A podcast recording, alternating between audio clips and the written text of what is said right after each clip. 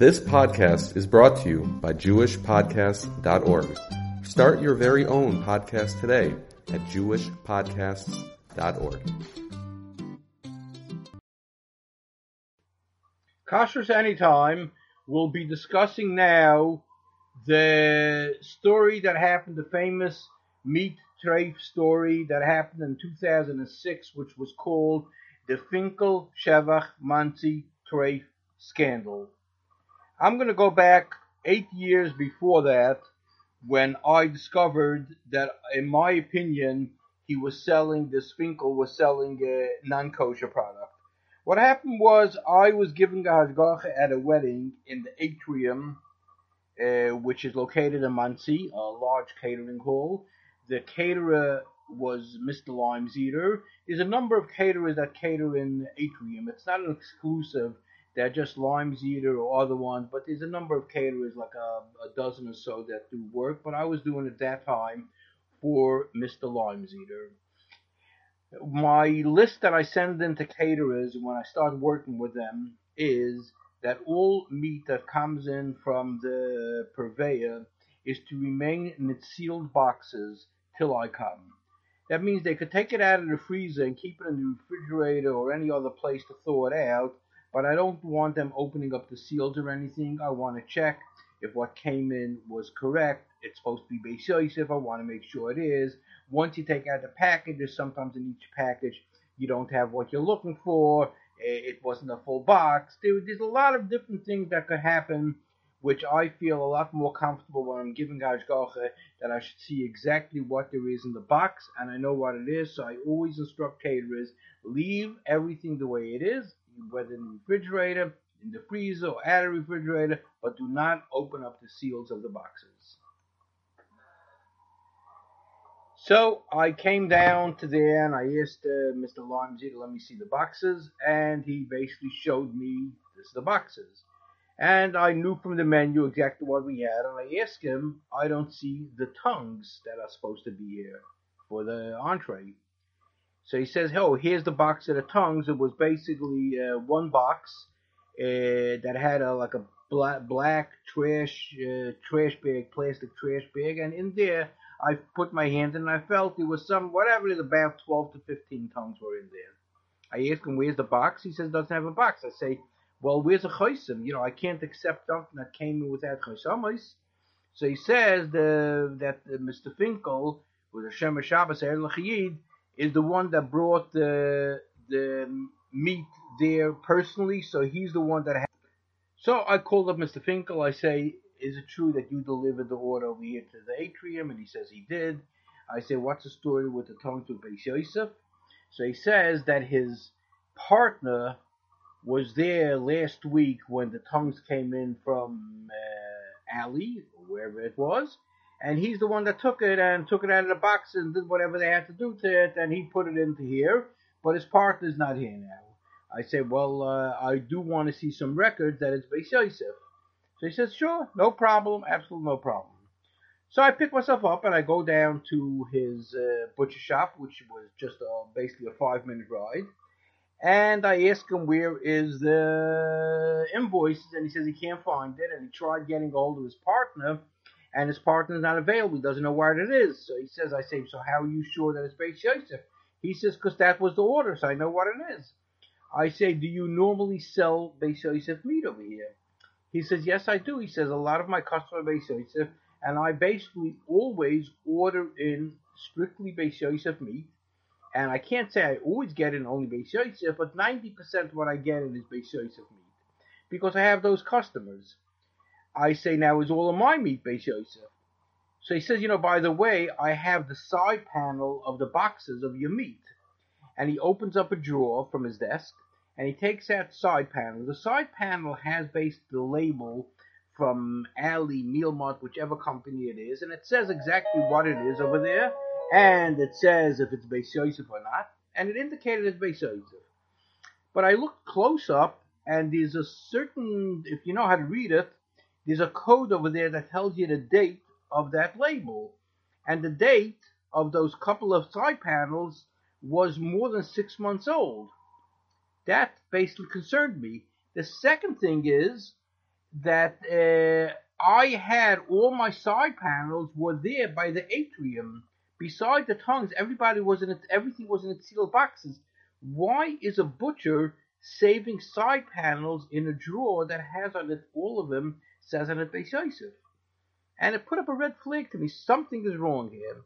So I told him, you say that basically 90% of you mean Beis Yosef. I see the boxes on the floor over here. Nothing is really Beis. He says, well, it happened. Nothing is Beis that's over here on the floor. We must have finished everything. I say, could I please see your refrigerator and the freezer? He says, sure.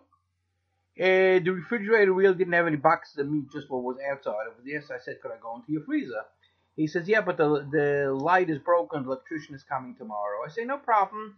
I take out of my pocket a flashlight, which I usually carry, and I check his uh, 50, 60 boxes of meat in the freezer, and I was not able to find one single box that had on it a marking of Yosef. Which basically put up another red flag to me that why is he saving side panel boxes unless it's basically to show customers that coming for Beis Yosef, so he takes out the side panel box, shows them you see it's Beis Yosef. They wouldn't know to read the label uh, and to figure out the date code, etc., etc., and they accept it as Beis Yosef. So it really put up a red, big red flag to me that something is wrong. So I told him, first of all, I am not going to use the tongues because I don't feel comfortable what it is. He says he would also suggest the thing, same thing, not to use it. His partner's not here. He says mistakes do happen, etc., etc. Okay, and I go back basically to the to the um, atrium, and I told them we're not using these tongues today. If you get someplace else tongues that are acceptable, I would consider it. But at this time, we're not using these tongues. Then um, I call up Alle Mealmart and I ask him, "Did you deliver in the last uh, two to three weeks uh, 12 to 15 or so tongues to um, Beis Yosef tongues to Finkel Shevach, the Shevach butcher. So he looks up on the records. He says, no. He says, by the way, I could see on the records I didn't even send them any uh, Beis Yosef. For that matter, I haven't sent them any tongues in 12 months. I say, in 12 months you haven't sold them any tongues? He says, no. I said, you sell them other meat? He says, yes. Very interesting. I said, thank you. I call up Yankee Chaimowitz, which is uh, international meat, and I ask him, could you please tell me I figured maybe uh, Finkel made a mistake and he thought he got it from Alle, but he got it from somebody else. Let me check. I call up um, Yankee Chaimwitz, as I said, and I ask him, did you sell any Beis of tongues to Finkel? And he says, definitely not. I say, how do you know off the top of your head? Because he says, I know that I've never sold him tongues in the longest of time. I said, what do you call longest of time? Could you check your records? He says, I could check to see. I could tell you now that I see it on the computer with that in the last six months. I haven't sold them. Before that, I would have to wait for my sec- uh, my secretary, bookkeeper, to come in and tell me what it was in the past 12 months. Then I checked with Rubashkin to see if they may have sold him the tongues. And Rubashkin says, no, I haven't sold him any any kosher tongues at all. I haven't sold him any tongues in the last 12 months. So something is very odd that he had these tongues, nobody sold it to him, uh, something doesn't add up. So I went and I checked with Hatzlocha Grocery, who's he is the the the um, he his butcher his butcher department, which is wholesale, is right next door to Hatzlocha, and he supplies Hatzlocha uh, supermarket with all of their meat. And I checked with Hatzlocha, is there any time during the year that you run out of any cuts of meat, regardless of what it is, uh, ribs, his tongues, everything? He says, no, we always have plentiful. Finkel's a very, very good supplier. He makes sure we always have what we need. So I tell them, you know, in order to maintain a, a retail customer, you have to be able to supply them with tongues twice a year for the Yom Tovim, for Pesach and for Sukkot. Do you ever run short on tongues? He says, never ever. We always have enough, and we don't even limit it to our customers because we have enough tongues for them very interesting. I call back um, Finkel and I say, you know, it's interesting how you have access to so many tongues because Shevach, because Hatzlocha says that you never run out of tongues. He says, yeah, I'll tell you the truth. You know how I have so many tongues, and that's why I don't have the bill to be able to show it to you. What happened was that Mr. Haas, the salesman from Alle Meal Mart, basically he needed um, some cash to raise cash for Alle. So he came to me with 500 tongues that he wanted to sell that for cash. Could I give him cash for it? And he gave me a very, very good price. And that's what I did. So that's how I have tongues galore by me in the freezer because I bought it in such large quantities. Very good. We continued, uh, did the party without any tongues, etc., etc. Then I start calling up uh, Rabbanim. I, I got a hold of first Rabbi Machshir to tell him that we have problems over here with them. He says, "No, I'm sorry, there is no problems. He's an Erlich person. He's the he's the president of the of the yeshiva over here where I teach. He's the Balkoira. He says the Daf Yoimishir. He's the Bal he's the Baltakeya. He is just the tops of the tops of the tops in Ehrlichkeit. He says, yeah, people sometimes complain here and there, but uh, not him, no, sir. Everything is fine. I say, could I maybe show you the evidence? He says, absolutely not. I don't want to see nothing. I don't want to know. I get a hold of the Mashgiach, and he's also, he says, no, I don't want to know from nothing. I know he's Ehrlich. We go in there on a constant basis, etc., etc. Then I find out from some other people that they complained to the Rav Machshir that he's getting in meat from international, which I believe that you don't allow it because I, as a butcher, am under your ashgacha also have a machshir, and you don't allow international meat. He says, no, I don't allow it. He says, well, the truck is now parked by Finkel, and he has coming in now a whole load of international meat. And now it's basically 8.30 in the morning. Could you please go down or have your mashgiach? He says, we can't go down. We start teaching in a couple of minutes because we start nine o'clock and we have to be in school by a quarter to nine. We can't go down now. So he says yes, so, but he's always bringing in from international early in the day. By the time you're going to come down there, he says it's uh, it's gone. He says I'm sorry. He says we don't get there before two three o'clock in the afternoon. That's when we finish teaching. And uh, but I gotta tell you, he's an Erlicher person. It can't be. From other people, I was picking up that there's other issues that they found him short waiting things, Finkel, and other kind of things. They complained to Ravamachi. He doesn't want to know from nothing. He says it has nothing to do with the kashrus, but the man is completely reliable. So I went and I also called up Rabbi Weiss, the head of the Kosher Enforcement Bureau of New York State. And I told him that this is what's going on. And I'm telling you, the guy has no invoices, which according to New York State law, when you sell in kosher, you must keep the invoices for a minimum of two years. So I told him, I'm telling you that I, based on a lot of other things that I've came up with, he is definitely selling treifas, this person. And you should go check it out. I call him a week later and I tell him, Rabbi Weiss, what happened? He said, I gotta tell you, uh, I had my man went down there and he asked Finkel for the invoices, and Finkel says, I have it at home, I don't have it in my store. He says, please get it for me. And then he call, tells him that I went to my house and I can't find it. Most probably my partner put it away. I don't know where this is, I don't know where that is. So the inspector decided to go down to Rav Machshir and talk to him about it. So he goes to Rav Machshir, and Rav Machshir says, look, I'm telling you, I know this man for a number of years. I teach in his school. He's the president of the school, and basically there is nothing wrong. He's ehrlich. He's completely ehrlich. You have some people have some beefs and this and that. They have nothing what to say. Don't just ignore what these other people are saying that they have to. He says, yeah, but you know, legally the guy has to have the invoices for two years. That's the New York State law.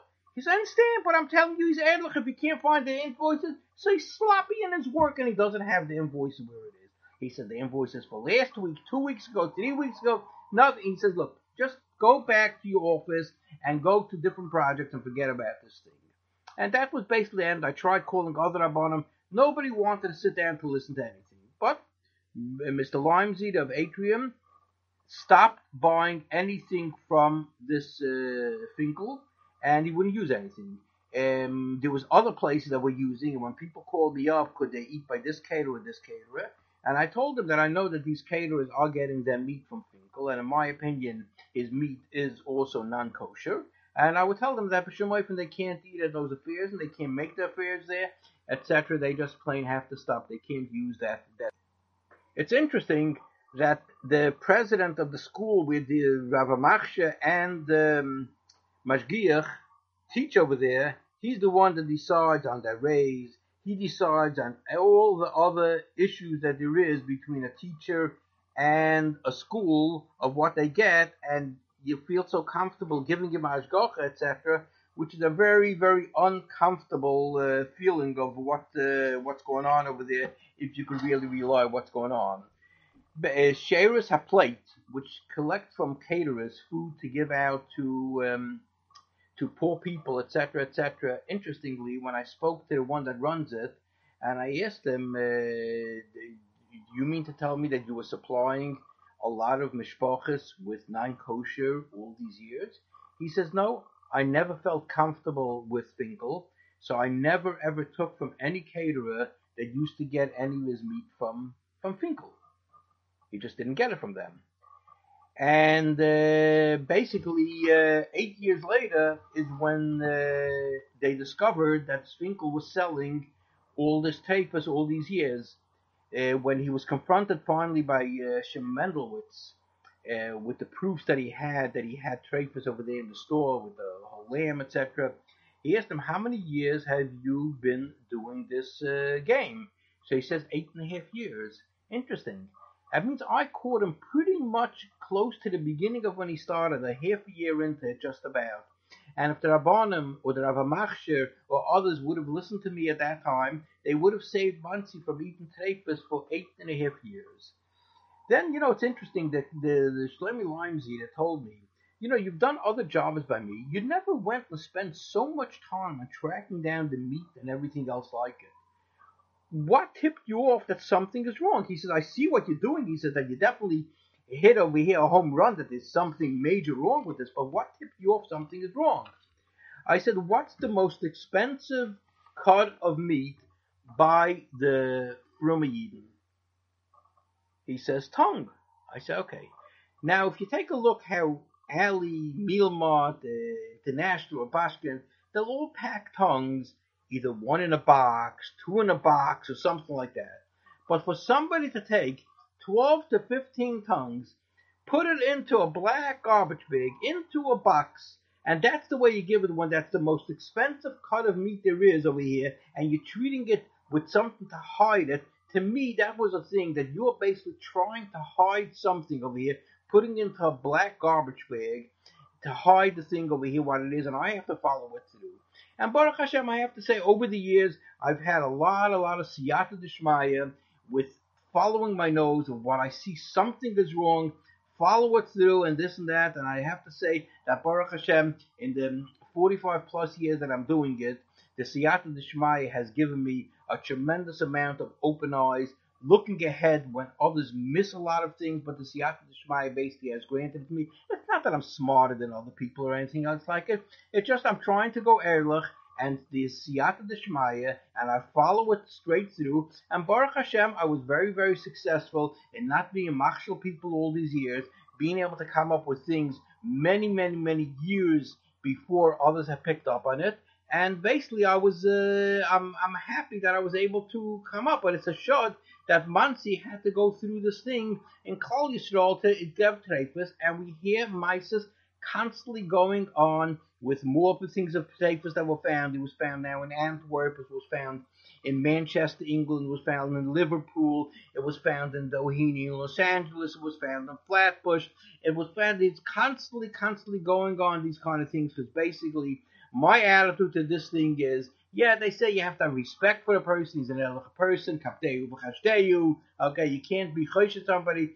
My philosophy has always been kapdeyu v'chashdeyu. As long as the chashdeyu is at least twice as much as the kapdeyu, you might make it. But if you're just going to have the kapdeyu and you're not very, very firm on the chashdeyu, but I say, but you have to make sure that you know how to uh, cross your T's, dot your I's, and make sure that you're not really accusing somebody that should not be accused falsely. And Baruch Hashem, if you go with the thing Erlich and you understand, see, I understand butchers, what they have to be able to supply to the people, what there is, what's the different kind of cuts that they have, and this, that. So I was able to pick up over here. It's impossible if a butcher always has enough tongues and every single cut of meat never runs out of it, I know you a lot of times don't have flanken, you don't have other cuts of meat over here, and this butcher always had. And yet more, when I spoke to the butcher and I started telling him what's going on, so he said, I asked my father, my father's a very, very Erlich Rav and Rashiva, and he said I could comfortably be very comfortable in relying on the Rav Amachshe and on this butcher,